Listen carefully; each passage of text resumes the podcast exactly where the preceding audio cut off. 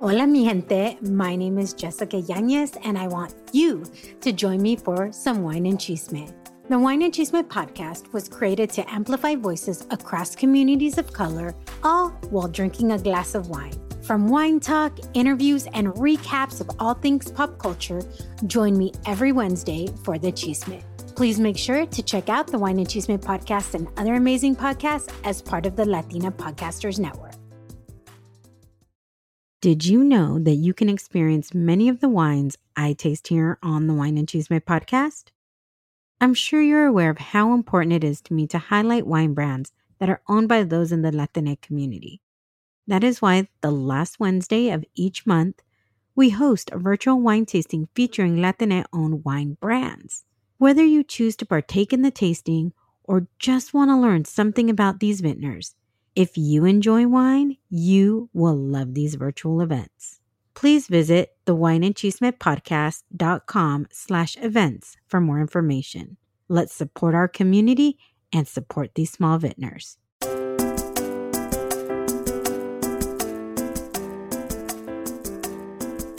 Hola, hola, mi gente. I'm Jessica Yanez, and this is the Wine and Chisme Podcast a podcast created to amplify voices and share the stories of people from BIPOC communities doing remarkable things, all while sipping on a glass of wine. So, welcome to your new Wednesday.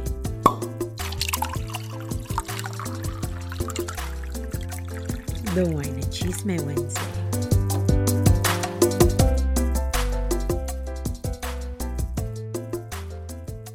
Maria Brito have thank you so much for being on the Wine and Cheese Chisme podcast with me today. How are you? I am so happy to be here with you, Jessica, and I'm thrilled to hang out and have a little bit of wine today eh, because I actually need it. Wait, you're in New York, right? How is everything going? Because it's like crazy weather right now. It was crazy, but not in Manhattan. For some reason, some people who live downtown and close to the water may have seen a little bit more of a flooding, but not here because I live in Chelsea and it's kind of in the middle, not on the edges. I don't live on the edges of the island.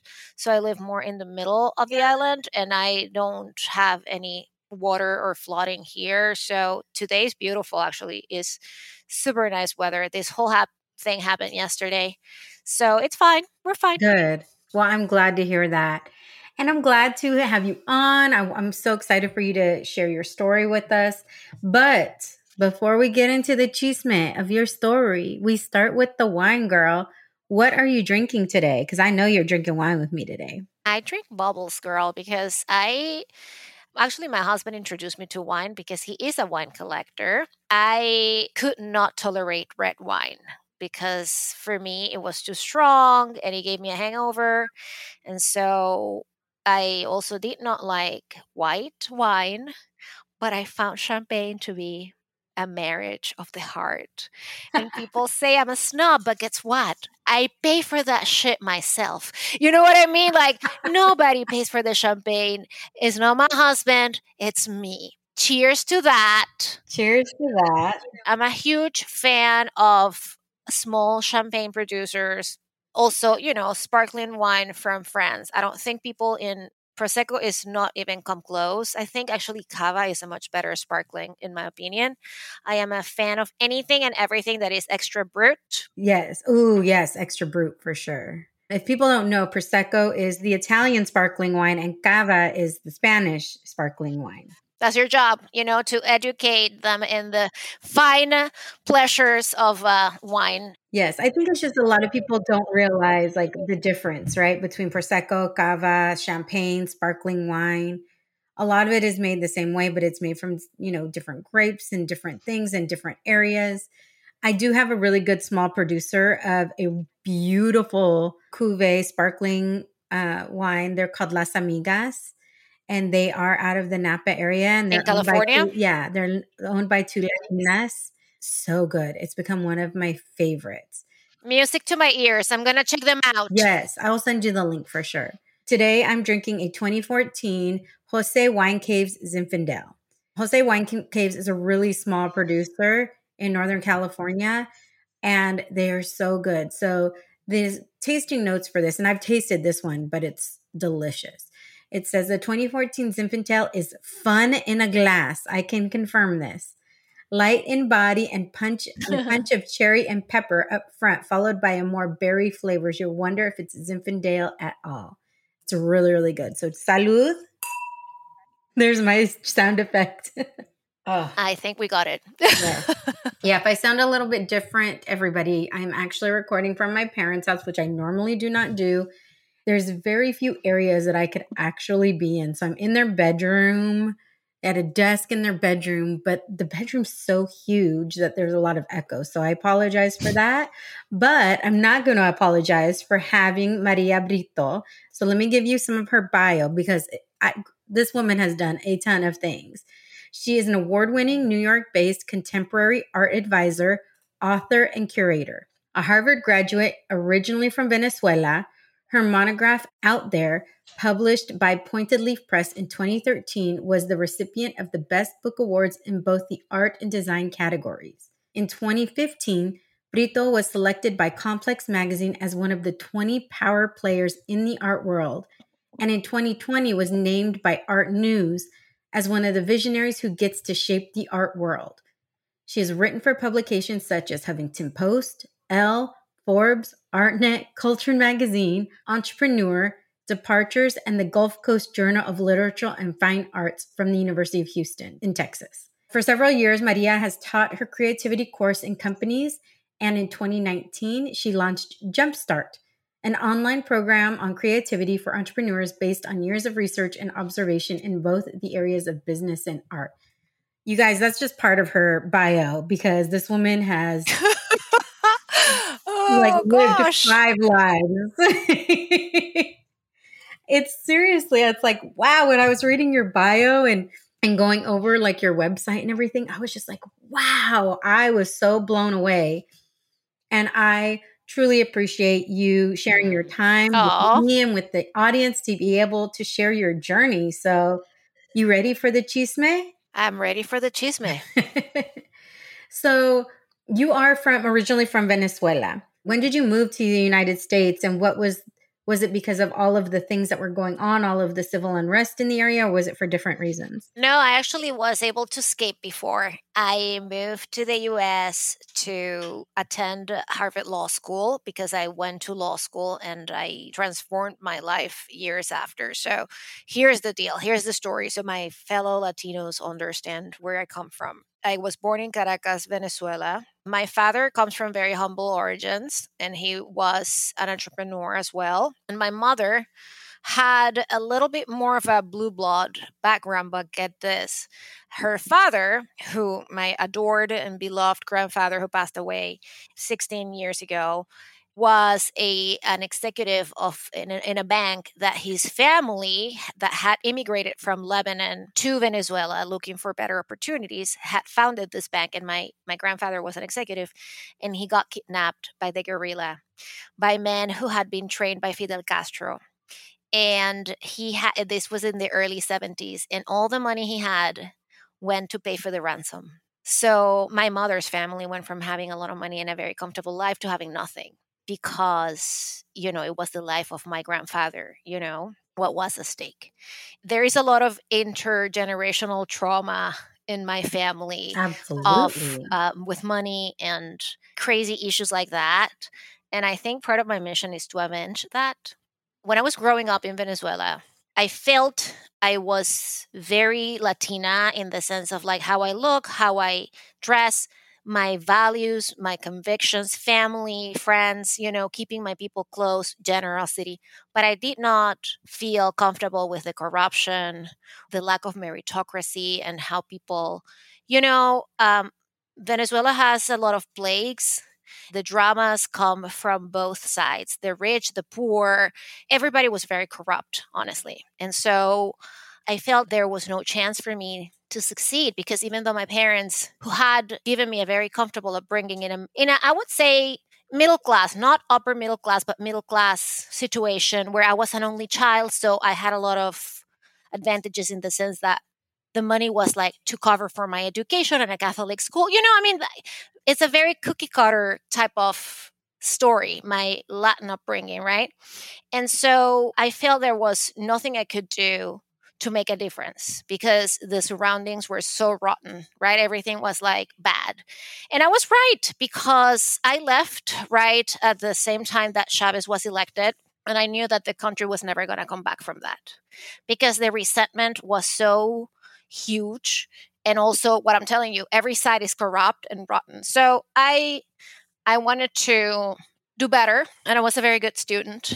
And uh, I spoke languages because I really tried hard. And I, the, you know, this Catholic school with my parents enrolled me had English and French and whatnot. So I spoke languages, and I, and I, and I was accepted and to Harvard Law School. So I moved to Harvard in year 2000. I graduated, and I moved to New York City because that's the thing to do. You have to go to a big law firm and you have to make a lot of money and be successful. And that was part of like what my parents wanted me to do. However, I did not want to be a lawyer. I want to be a singer. I wanted to perform. That was my thing. But in my mind, you know, that was like the path to success. And my mom, my mom was like, "Eso es de putas." You know what I mean? Like it was for whores. That was my mother.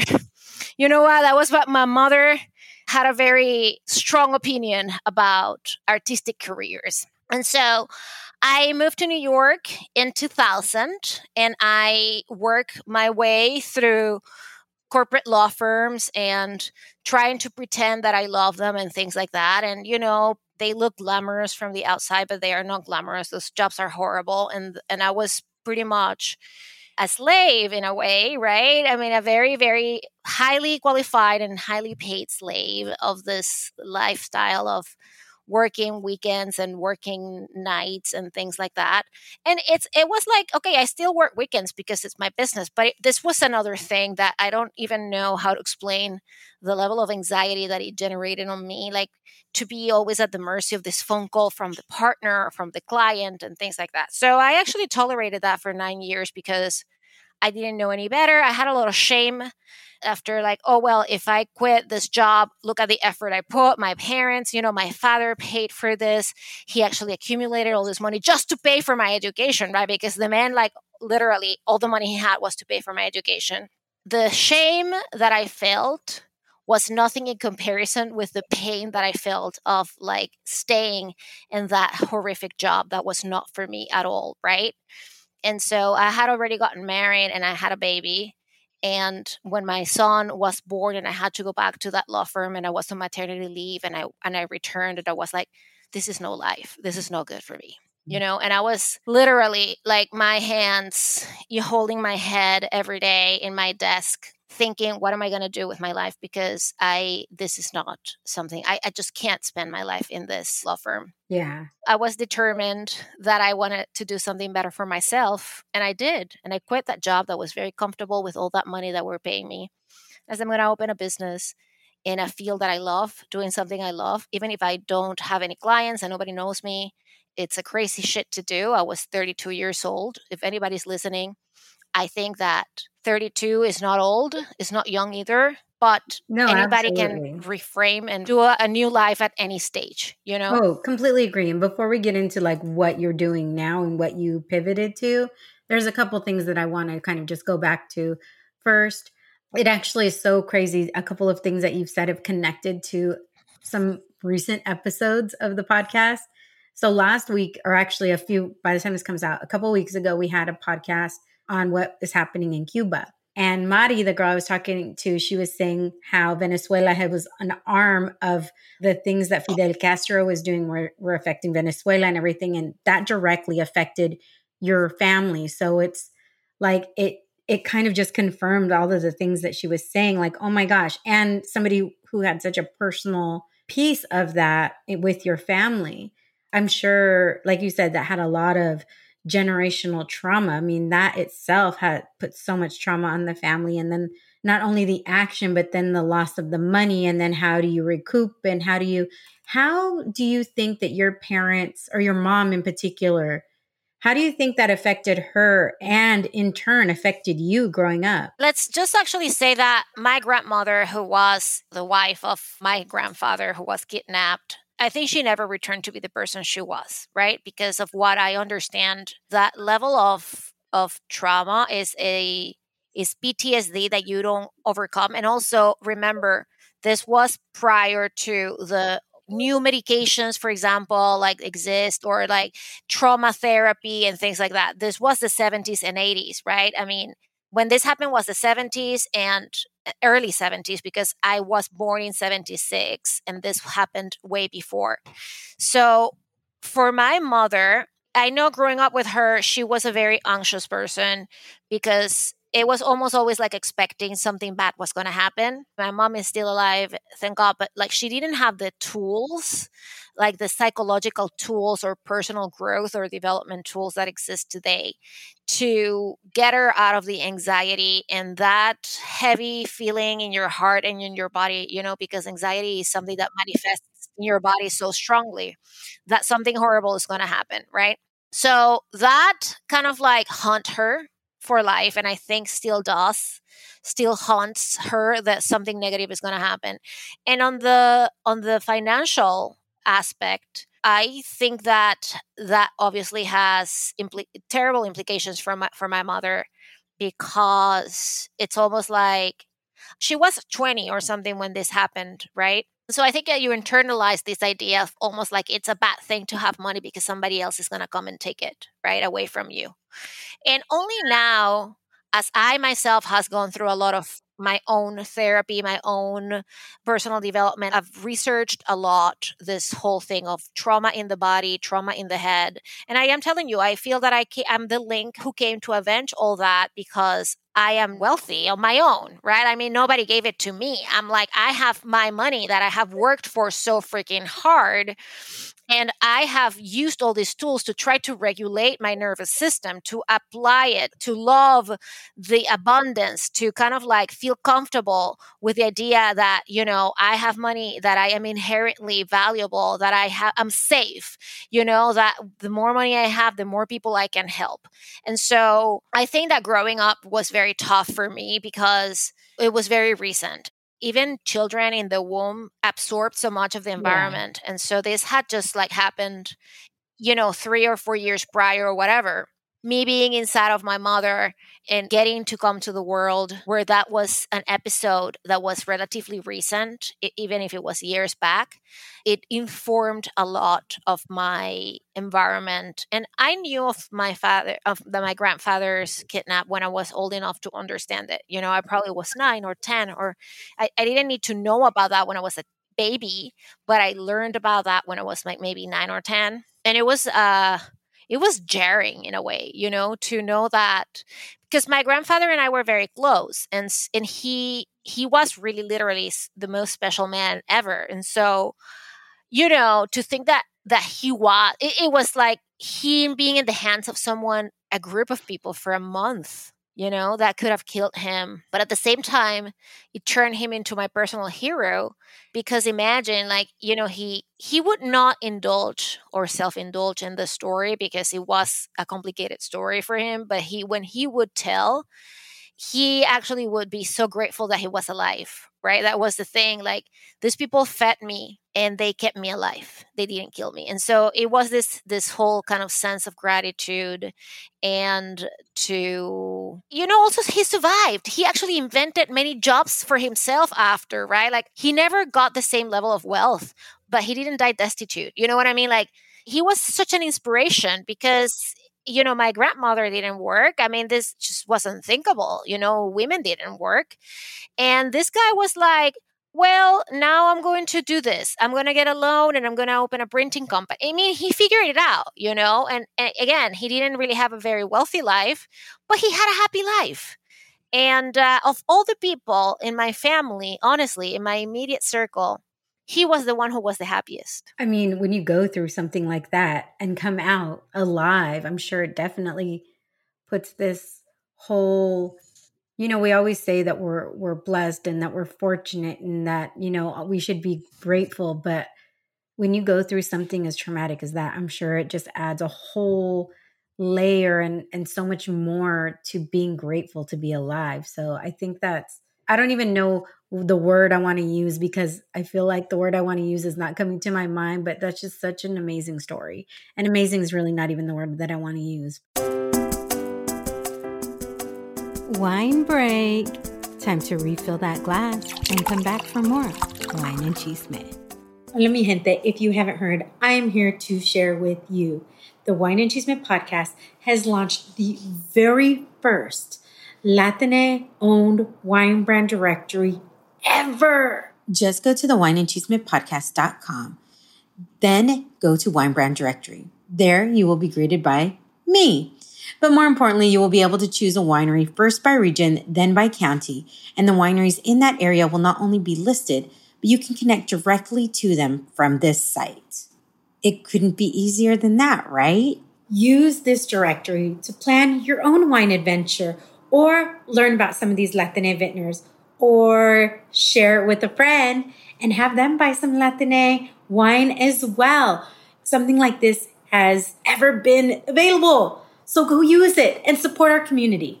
I wanted to tell you something that's going to blow your mind away. During the pandemic, last year, 2020, I think it was the end of April, we had, you know, the lockdowns happen in mid March in New York. And, uh, you know, this was the most frightening time because we didn't know anything and we were under really like, you know, lockdown, strict lockdown. Everything was shut down. People were not going anywhere.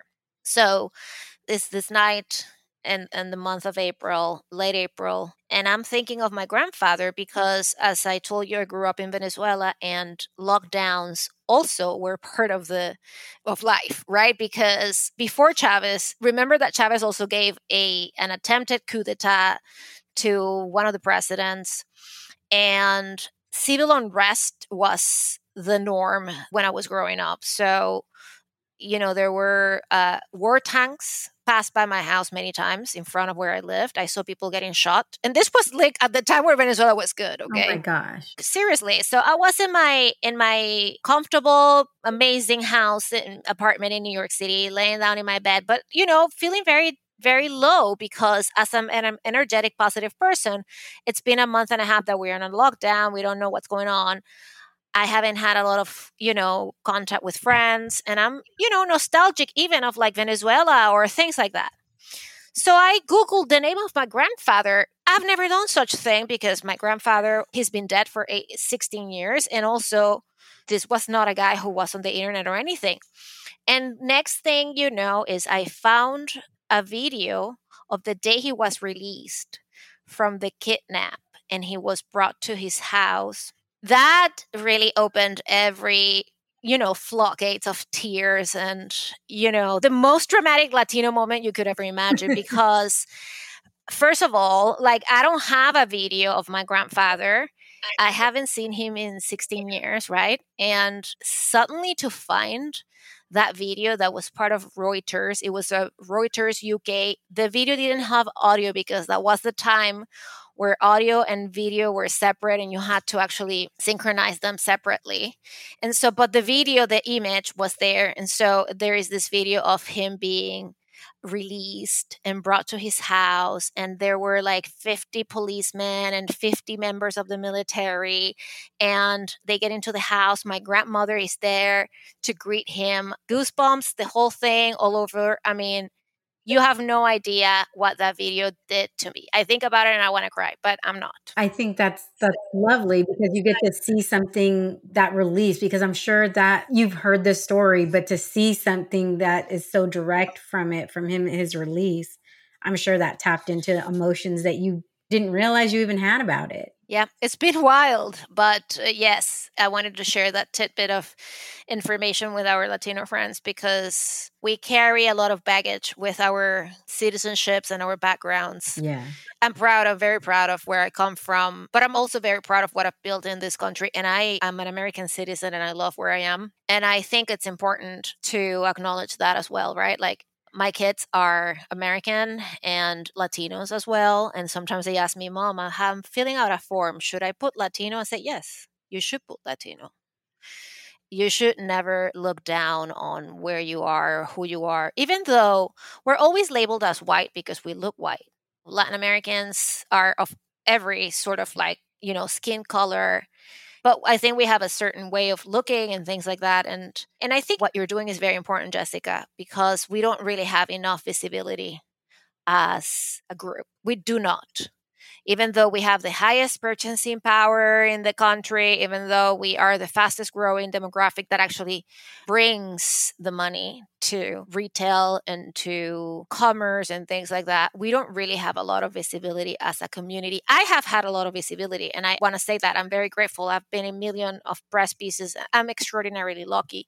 But I want to say that as Latinos, Latinx, we don't have visibility, the one that we deserve. Oftentimes, our narrative is put upon us instead of us taking control of it. We're not in a lot of places of decisions. So we need to take our narrative back. And that is one of the reasons that I started the podcast to begin with. And it's not only for the Latina community, it's really for people across communities of color. But I think it's very important that within our community that we do take. I think there's a lot of other communities, you know, people that come from communities of color that do a really good job of defining their narrative and sharing their stories.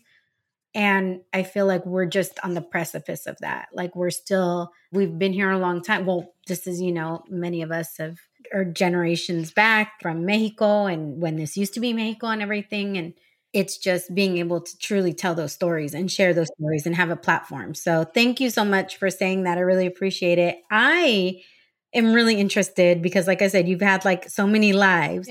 you went to Harvard, which first of all, how was that transitioning from Venezuela? Because you went straight from Venezuela to Boston. Was that a really difficult transition? I would imagine it would be because it's cultural and you're at an Ivy League school where there's not a lot of Latino representation. How was that? You know, it's so funny because the most shocking thing is really the, the insane winter you get in the Northeast, which I'm still, by the way, living. It's like, oh, every year, like, oh, here the winter comes. And I have had endured like almost like 24 years of winters or whatever. But the winter is really like insane, right? The second thing is, I was not prepared in any way, shape, or, or matter for the amount of work that I had to do every day, right? Like the amount of reading and and the papers that I I was like, what the fuck? These people didn't like they don't know they I'm like a fraud. Like I don't belong here. You know what I mean? Like I can't do this shit. You know, I mean, they would give you all these papers and books and guides and things, and it's like, oh, this is your assignment for tomorrow. I'm like, I barely speak English. I mean, I like no, I was really good at my English, but it was like I can do this, right? And so for a long time, I doubted myself that I, what was I doing there, you know? Imposter syndrome, we all have it. Total. And I just I wrote a, a, my newsletter last like two weeks ago about, about imposter syndrome, but it was really strong at that because I was so young, and this was an era of no social media. So which I don't know if it's good or bad, but it's it's almost like I, I went from my little bubble, hot, warm, and fabulous in my you know Venezuela mini skirts to like layers and layers of coats and like hiding in my dorm and whatnot. And it's funny you say the Latino thing because there were Latino societies and whatnot. And I don't know if you know the twin brothers uh, who are uh, Democratic candidates and oh, also Julian the office, like Julian Castro. They graduated with me. Oh, really? yes, they both graduated with me, and uh, it's funny. We're not in touch, but I went to the reunion like 11 years ago actually i didn't go to the to the one that was five years ago and the other one was in 2020 so and i saw them and i was like oh my god is this so funny that this guy's graduated with me and now they are one was with obama in the cabinet and the other one's the mayor of i don't know austin whatever i forgot el paso i don't think he's the mayor anymore i think he's in the house of representatives yeah but he was right yeah yeah well i mean these guys have a political career but i was the immigrant and i mean actually i think if i'm not mistaken were they born in Mexico and then immediately come to the US? I don't remember. No, I, know I think that they were mom, born in San Antonio. Their mom was Mexican. Yeah. Yes, in San Antonio, and their their mom actually had come here as an immigrant. So there were some Latino people in Harvard, and international students were very cool. And you always find this fun American wasps who look at you like the most exotic thing, but actually they want to learn from you. You know, like actually fantastic people. Honestly, I mean, I have no complaints about the amazing American and folks and fabulous friends that I met at Harvard who looked at me like I was an exotic animal who spoke with an accent. but they actually did it in an endearing way. I have to say, I have to say, nobody ever was horrible to me or, you know, they looked at me in an endearing way and curious you know i want to know what you know where you come from and what do you do and so i don't have any horrific stories of like people you know say because I also thought the whole thing, I was so incredibly lucky and privileged, right? So I was like, okay, if they looked at me like I'm a, an exotic peacock, that's fine because at least I stand out, right? With my accent and my flowery clothes and whatever, you know? It was shocking, you're right, but it was also dreamy. I like that whole sentence. It was shocking, but it was also dreamy. I think that's a really that's a really good thing. I love how you have gone from because you've completely changed careers. You have gone from lawyer to being in the art world as a curator and and you're writing about all of these things.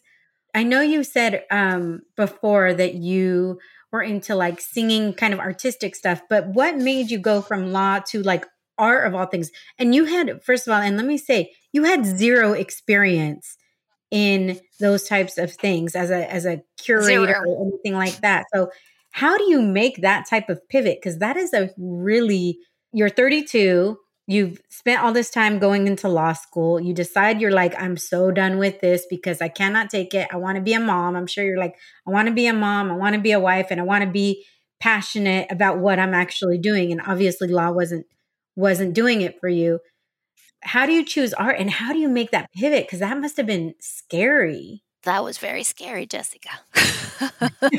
but just to go back to answer the question, when I was growing up in Caracas, my parents had this very interesting idea that remember, I was an only child. So, you know, it's almost like this is our project, right? And so for them, it was also like, what are the things that are important to us right and my my father in particular was very adamant to like we have to be cultured that was his thing he was actually i told you he was born in a very very very humble uh, family and he was really brilliant and he climbed out of those origins and did it nice for himself.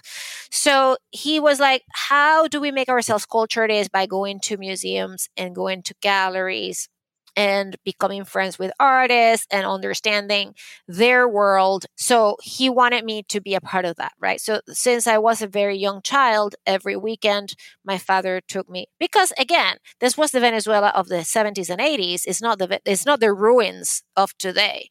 It was a vibrant city. It was actually a very important center for art and culture in the whole of South America, to the extent that at that time, every big singer, for example, wanted to launch in Venezuela, like Menudo and Shakira and Ricky Martin.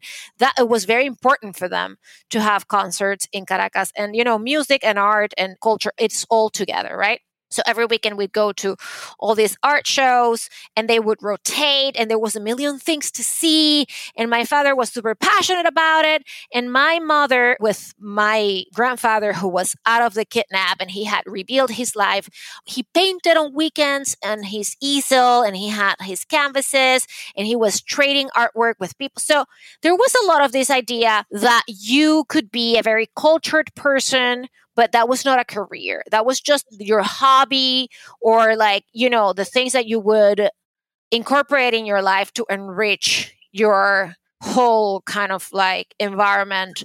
But that wouldn't be a thing that you would take seriously as a career. My parents would never. I think my mother and my father still don't understand what I do, and that's kind of funny, you know, because they know I do so well, but it's fine. You know, they are super old school. And and so I had that, let's say I had a practical training on this whole thing of the arts. And when I moved to New York, I started going to galleries myself because you know the city was and continues to be super important. It's the most important center for contemporary art in the world.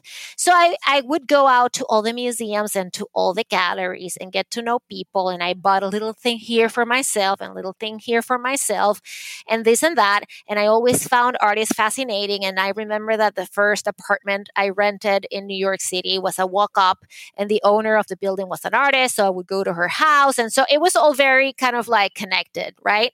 I started because I was in this kind of like going to galleries in my very little spare time as an attorney. I started to see the people who was doing the job that I do, which is an art advisor and you know, building art collections for people and curating those art collections in their homes, I started to see the people who did the job that I wanted to have not being necessarily that smart or like that equipped with marketing skills and things like that. Right. So I was like, this is so interesting. You know, I really would like to have this job. And I see if these people are making money. They're not that smart they don't have a lot of creativity because that's the thing, right? Like I, I wanted to do so many things. I wanted to write, I wanted to have a blog. And this was what, 2008, 2009. So this was pre Instagram, pre TikTok, pre the whole thing. Right. So I saw that there was a chance for me. And I started buying books about contemporary art more. Like I knew about the artist, but like I started reading books about the mechanics, the background. Listen, believe it or not, I knew shit nothing. And I still jumped the gun and I said, I'm going to do this. And I told my husband, and this was like insane because I had a baby and the baby was literally crying in his little crib. And I was, I told my husband, you know what? I'm quitting this shit of like being an attorney because I can't do this anymore. And, and this was a very hefty paycheck and lots of amazing benefits. And meanwhile, the baby's screaming, right? And I'm like, I'm quitting this job. And he was like, Are you sure that your hormones are fine after, you know? and he wasn't offensive or anything, but like, you know, he's like, You just gave birth, right? I mean, like, it's been like whatever, eight months or nine months, or, and I was like, I'm sure as hell that I am not going back to that law firm after I, you know, I'm going to quit. And I did. And all I had was a website and my presence. All, all I had was like I hired a web designer, I hired a woman who helped me with messaging. So, what was the initial messaging? The initial messaging was like demystifying the art world for everyone. You know, I wanted to make sure that I came in like the anti snob the person who would open up the doors of the art world for everybody to understand it. And so when all these other people I told you who were doing the thing that I wanted to do, they were not blogging, they were not writing for magazines or for for websites or anything because they didn't see a value on that. Only two social media networks at the time were Facebook and Twitter, and they were not on there because they don't have anything to say because that would take time and that would take time for them to learn how to do it and so on and so forth right, right. and so i think that the strength with which i came in that actually came from my years as a, as a lawyer was that i knew how to write and that actually used the what i had learned and and it took a long time to find my real voice and all that you know but i think that the strength that because i knew how to write i could blog and because I I was very good at taking pictures and this and that, right? And look, I think that part of the success or the initial success comes from being in a completely different field where I had no enemies, I knew nothing, I had no backstories, I had no baggage with anybody. You know what I mean? Yeah. It was like, oh, if you let's say if anybody was a, it was any like a guy was a dick, I wouldn't know because I didn't know. So I would just go to that person, shake hands, hug him, kiss him, and say I'm Maria Brito. And like, and that person probably would have been either surprised or delighted, right? That I was such a friendly entity when that person was categorized as a dick or a woman who could have been a bitch and I still did the same. So started building all these extra relationships, right, with people because I didn't have a label for them. And this is such a good teaching for life. The minute we start labeling human beings for one reason or another, whether it is political or race or religion or whatever, we just start losing this our inner capability for connection Yeah. And I want to just like think about that all the time and go back to that moment because now that I have been in this world for 13 years, now I know everything about everybody and it's not pretty. I mean, right? When you get into the how to make the sausage, it's definitely not pretty. You have been featured, and I'm this is just a few of the things, you guys, because if I went over everything that she was featured in, we'd be here for like an hour, an extra hour.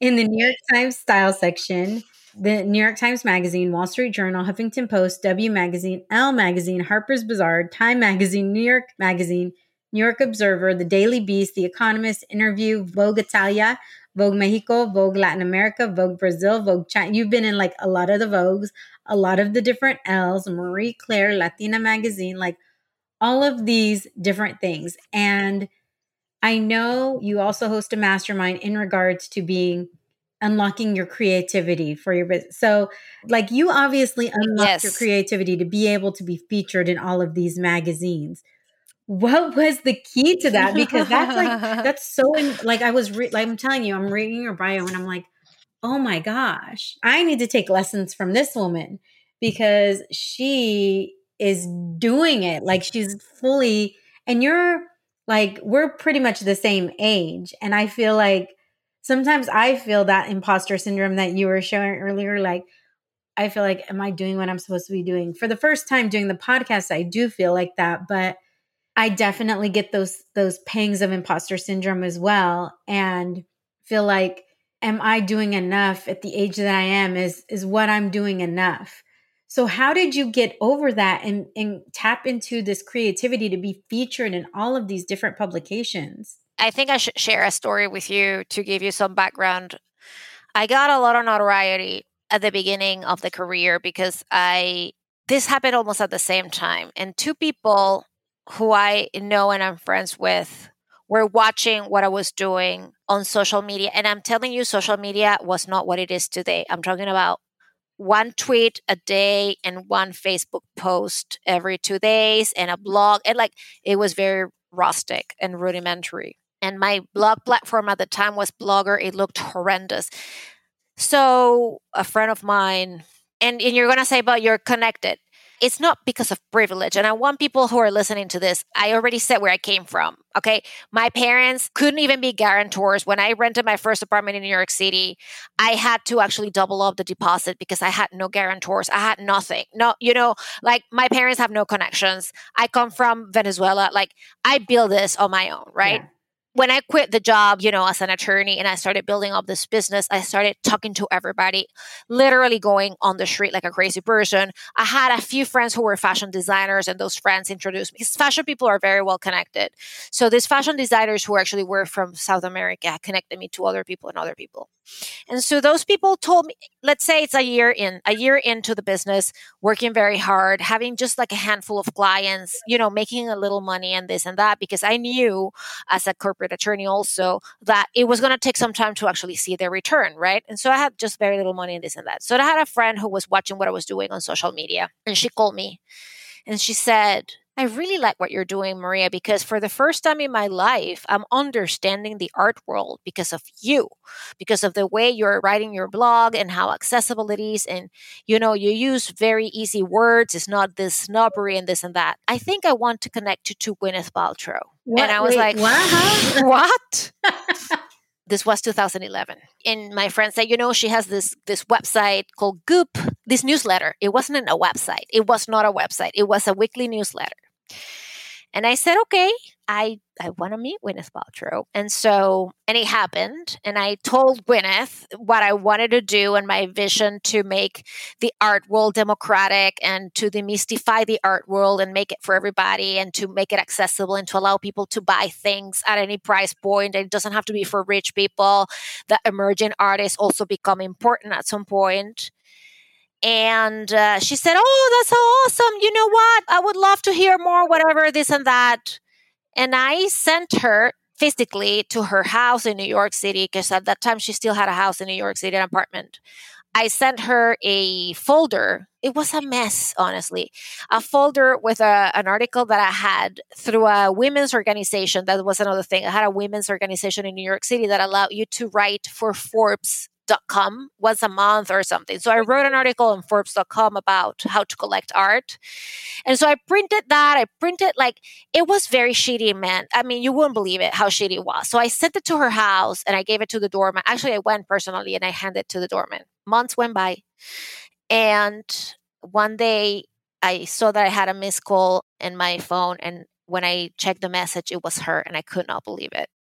It was like, hey, Maria, it's Gwyneth Paltrow. I just came back to New York after months of not being here. Thank you so much for your envelope with everything you sent. You know what? I would love if you write a whole story for Goop. And I was like, oh my God. And again, 2011, it was a year and a half that my business had been open. And Goop was just uh, every Thursday. It was a green background newsletter. There was no website, it was just a newsletter. So I wrote it. I wrote a very long, non pretentious story about how to collect art. And when she sent that out, my life changed because because it was a very different world first of all everybody you know now it's a massive company with products and things and the thing comes out three times a week and and it's a podcast and a tv show and this was a once a week newsletter that everybody was waiting for yeah. when that thing hit the inboxes of people you have no idea the amount of emails and things and flurry of and like my world changed that day including my first book came out of that because the publisher had read it and she's like, Oh, somebody who knows how to write about art in a way that is accessible and take pictures too. Because I had to take pictures with my phone that was the shittiest phone in the world at the time. and I had used those pictures. I can't even, I, you know, I cannot even believe this. I mean, when you look back, you cringe, but it was the time. So I accepted the invitation from the publishing house to write a book and to do it with them because it was an opportunity I couldn't dismiss. Right at the same time, this you're not going to believe this either, but listen, you guys, magic happens and I don't know how. This literally the same time that I got this phone call from Gwyneth, another friend of mine from Los Angeles called me and said, I have been watching what you're doing. It's absolutely cool. I would love for you to meet my friend. I'm going to introduce you to his team. He's looking for someone to actually teach him how to collect art. And when I got the email, I see that the email says badboy.com. And they're like, well, could you actually meet with Sean Diddy Combs next week? Oh my God. he's coming to New York. he's coming to New York and he's going to be so happy to meet with you. And I'm like, what the fuck is happening? You know what I mean? Like, but at the same time, that was the day of the, you know, the astral transits or whatever. That was the day of the best. That, that those two weeks were the best astral transits of my life. But basically, I was so determined in my heart, and I had such a desire to succeed and to serve, and I never, it never crossed my mind I was not going to make it happen. I, I want you to understand this. Like, it was just like I knew as a lawyer I was going to fail at some point because I hated it. And I, you know I didn't have a passion for it and it was showing you know but but in this new thing I knew I was going to succeed somewhat you know and somehow. So Puff Daddy and Gwyneth came at the same time literally from two different avenues. In a very unbelievable move that I don't know how to explain I want to bottle that up and sell it. But I, I'm being as candid and as honest as I can be. This is exactly what I did. What I did was like, I had a blank canvas. I had no grudges. I had no disappointments in the art world. And I felt that the world was mine for me to write my own narrative and my own story.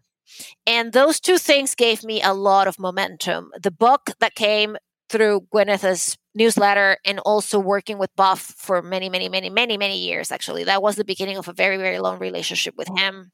It was public because him and I went to Art Basel many times together. Everybody saw us and everybody took pictures of us. And, and so I think that things happen for a reason.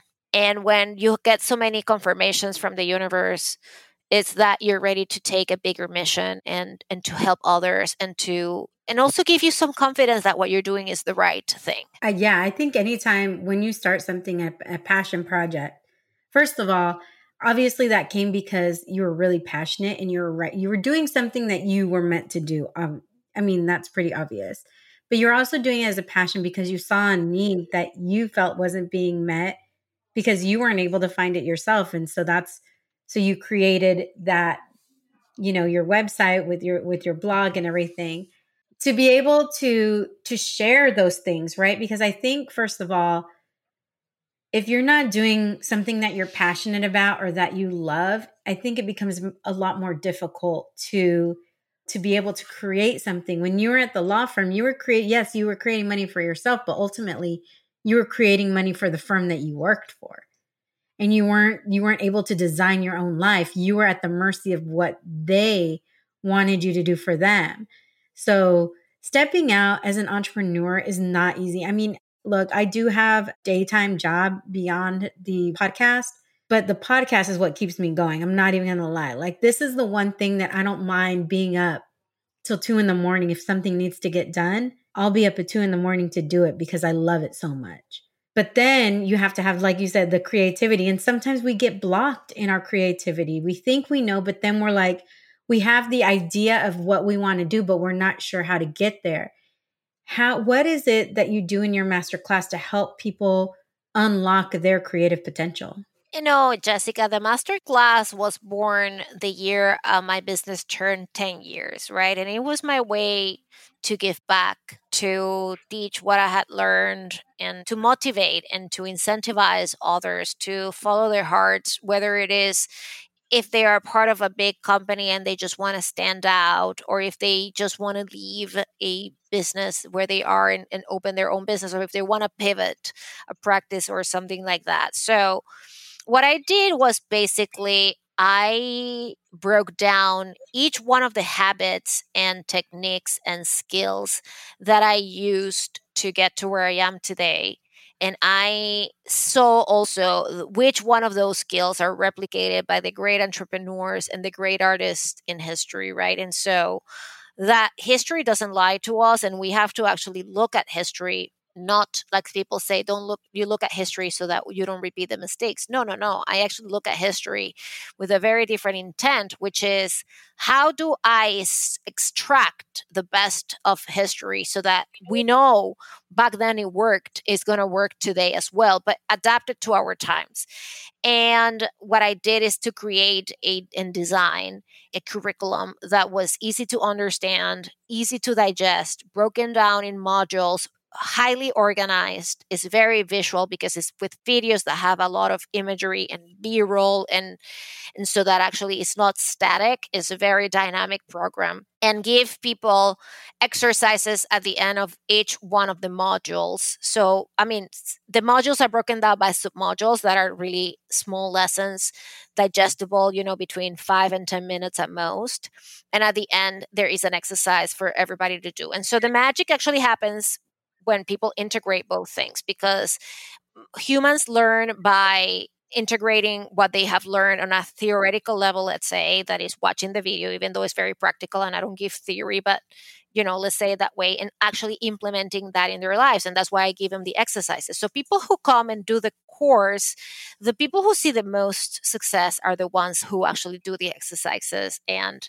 and embody those practices even if it's in a playful way to see what's going to happen after all. And most of those people actually see enormous benefits and they have opened up new businesses, they have moved countries and opened businesses in different countries, they have quit their jobs in let's say the midwest i have an example of someone who was working in in detroit michigan and wasn't very happy and moved to new york city double the salary i have had examples of people who actually wanted to shine in their jobs and they didn't know how to and they they actually liked the job they were in but they knew that they had to stand out.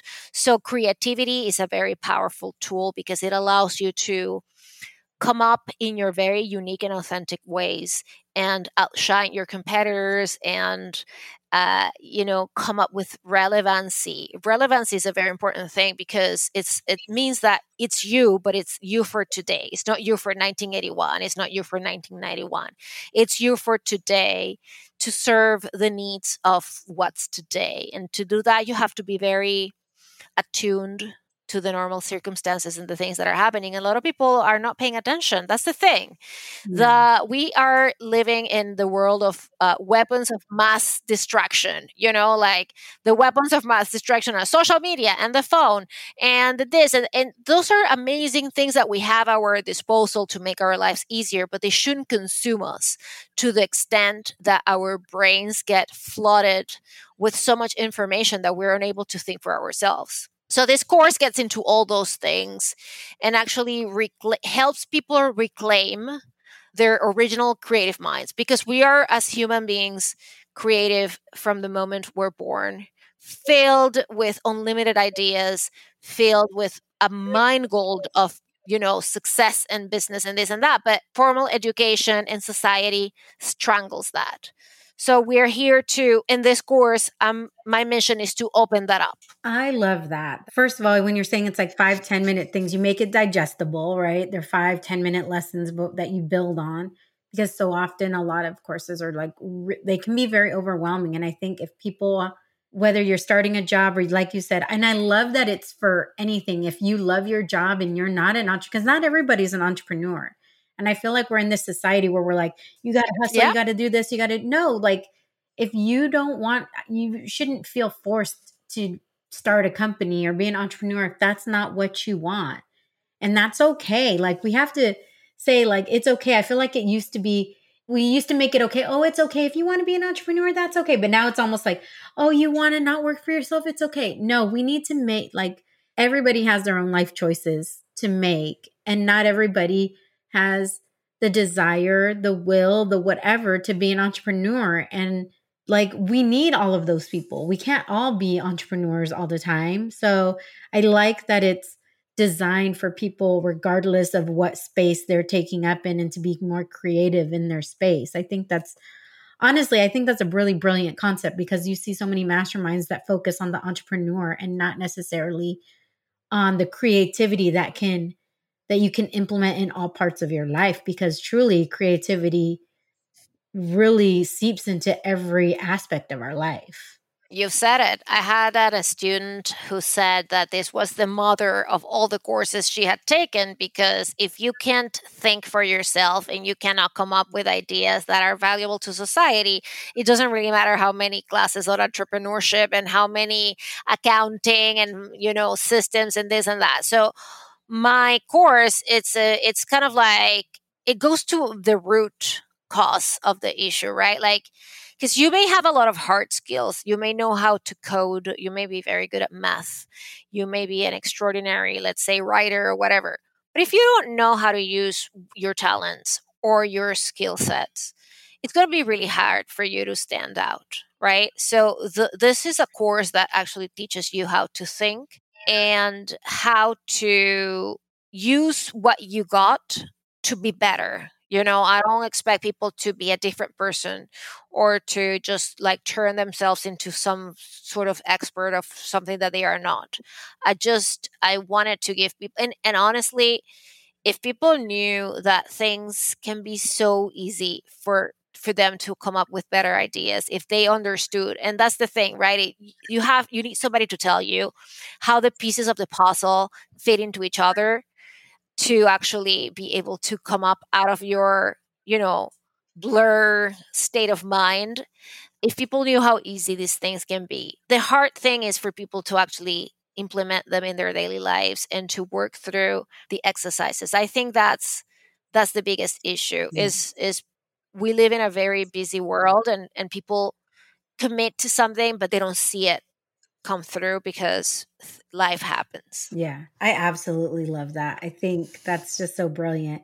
I want to be respectful of your time, but I want to also give you opportunity to add anything that I may have not asked or asked be able to share with people before I get into the last couple of questions? You know, I think we've covered so much, Jessica. I think that if people are curious, and uh, they are not ready to like buy a course or anything, you just come and hang out with me. My website, mariabrito.com, sign up for the newsletter that is free. Actually, I love this project because, you know, so many people right now are charging for newsletters and things like that. And I think that's not cool. I send a newsletter every Tuesday. I put an enormous amount of effort into giving people tools, connections with stories. It's a lot of storytelling mostly about history. So because i love i love to look back because i say well if it worked out for this guy will it work right now? In our insane times of covid and societal shifts and political shifts and tiktok and shit and whatnot right? So and it actually does because here's the thing whatever happened 300 years ago and somebody was amazing and could survive you know the black death 400 years ago, the Black Death in Italy. That's you know that was the plague that killed half of Italy, and they actually came out of the other side with like the Renaissance and beautiful things and an immense amount of contributions in the world of architecture and music and painting and this and that. What is it that they were doing that was so important you know? So they they did not have tiktok and they you know not they didn't have iphones but they had skills and those skills and i'm not talking about sculpting i'm talking about human skills right? I mean the skills of the skills of curiosity the skills of being authentic. There is a saying that i love i want to repeat it here. There is a saying that the people from the renaissance they had a very specific commitment and mission and it was how do we improve the present while leaving something of substance for the future i want to repeat it how do we improve the present while leaving something of substance for the future? And this actually keeps me wondering all the time how do I do that too? We don't live isolated, we're not islands. We have a community of people around us, we have families, we have others that we serve and touch, whether that is your social media, your podcast, your blog, think about these things of how do you actually improve the present? Just start with that. How do you improve the present? Because the art of actually thinking through things and and working hard and actually i feel all the time i want to serve my readers with excellence because that's my responsibility i think about this all the time so why don't we all sort of like pull from that Renaissance thought of improving the present and see what we get to with that, right? Because I'm sure that you have a mission with the podcast and it's actually shining through. We can see energy can be felt, right? We can see how hard you're working to elevate Latino communities and to shine a light on the stories of so many of us so that we can actually inspire others and open a door to better lives for people who are hardworking and decent and amazing. I think that these things have to be said. And you are a conduit for improving the future and leaving something of substance for the future. Oh, girl. Okay. That's, I'm to end it with that because that is so good. That is like, how can you improve on that? Seriously. Um, I want to make sure people know how they can connect with you. You have your website, Maria Brito, B R I T O dot com. On Instagram, Maria Brito underscore NY. Yeah. Twitter, Maria Brito underscore NY. Yeah. And Facebook, Maria Brito NY. I'm going to put all of the links in the show notes so you can connect to Maria in every imaginable possible way. Uh, Maria, the last question we always ask we start with the wine and we end with the wine what are your do you have favorite bubbles? Because i know your favorite wine is sparkling because you like your bubbles. What is your favorite type do you have a favorite type of bubbles that you like? Yes anything that is brut nature meaning zero extra dosage right? I mean for the for our audience you can explain this but let me see if i can. When you make champagne it goes through a barrel and then you know you have to put it on a bottle where actually it actually gets ferment you know the it, it goes through the process of fermentation right and then you uncork it take the cork out and then normal champagne let's say famous Moet Chandon let's say for example the champagne maker adds a little, it's almost like a dose because it's called dosage, right? It's a, it's like a two teaspoons or whatever of a liquor that has a lot of sugar that actually aids in the fermentation. Then they cork it again, and that you know it, it fizzes in, and like it creates all this bubbles and whatnot. So the champagne that I like does not have that last dosage, which is that extra uh, liquor with sugar. The champagne that I like is um, lemony, it's acidic, it's very, very dry. And the brand, or let's say house, champagne house that I like the most is called Drapier. D R A P P I E R, Drapier. And they sell all over the US and you can buy them online and whatnot.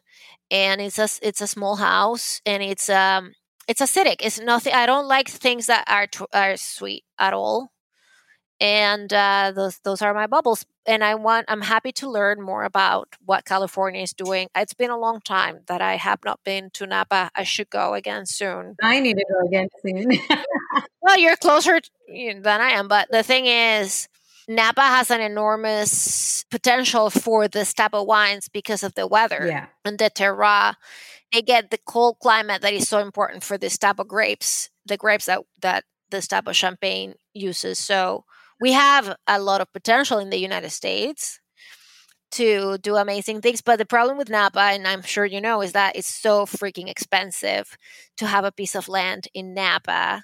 And it's more expensive than in France. And so it becomes a an insanely difficult business. My husband, who's as I told you, got me into all this, has always had a dream to have a winery. But it's cheaper to have a winery in France than to have an winery in, a winery in Napa. So there are why actually, is that? there are there are a lot of up and coming areas in California that are outside of Napa because, like you said, there's there's so much. Um, San Diego actually has a tremendous amount of wineries. I need to hit all of those up, but also Lodi, that's actually more inland, and they're an up and coming area. You have some, you definitely, obviously, you have Santa Barbara, Paso Robles, you know, Sonoma, Sonoma Napa. There's even some like that you, yeah, you get towards Sacramento. So there's a ton. There's definitely a ton. And there's a lot of new places that are coming up. Temecula, I forget to say Temecula, but Maria, I just want to thank you so much for sharing your story with me and with our audience. And I can't wait. I need to talk to you more. I need like I need to because we could have been here for another mm-hmm. hour easily, but mm-hmm. I want to respect your time and I just want to say thank you so much for sharing your story and sharing your time with us. Jessica, it's been a pleasure. I feel enormous kinship with you. Your energy is beautiful. And I know you get me because I get you. And also, this is the thing like, we understand each other because we know what the background entails, what it is to grow up with a particular type of family, you know, and the things that the things that the common denominator in Latinos, which are plenty. I mean, I think we're very different from one place to the other. You know, Argentinians are one thing, Mexicans are another, Venezuelans are another. But I think that there is a co- very common thread of values, family, warmth, generosity, and i i just hope we can extend this more and and form stronger bonds and have stronger communities because we're a very very important group in this country Absolutely. and in the world actually. We just need a little bit more of organization. That's that's all. Girl that's what i'm saying. Thank you so much maria and until next time. Thank you for listening to this episode of the wine and Cheese chisme podcast for more information on today's guest, please see the show notes for links to websites and social media channels. You can check out all things Wine and Chisme on our website, thewineandchismepodcast.com. There, you will find the names of wines I drink each episode, as well as additional information on me, the podcast, and you can even apply to be a guest straight from there. You can also find us on social media at The Wine and Chisme on Instagram and at The Wine and Chisme Podcast on Facebook. Remember, if you want to hear more Wine and Chisme, please subscribe, rate, and review. Five star ratings are appreciated, and those positive reviews are appreciated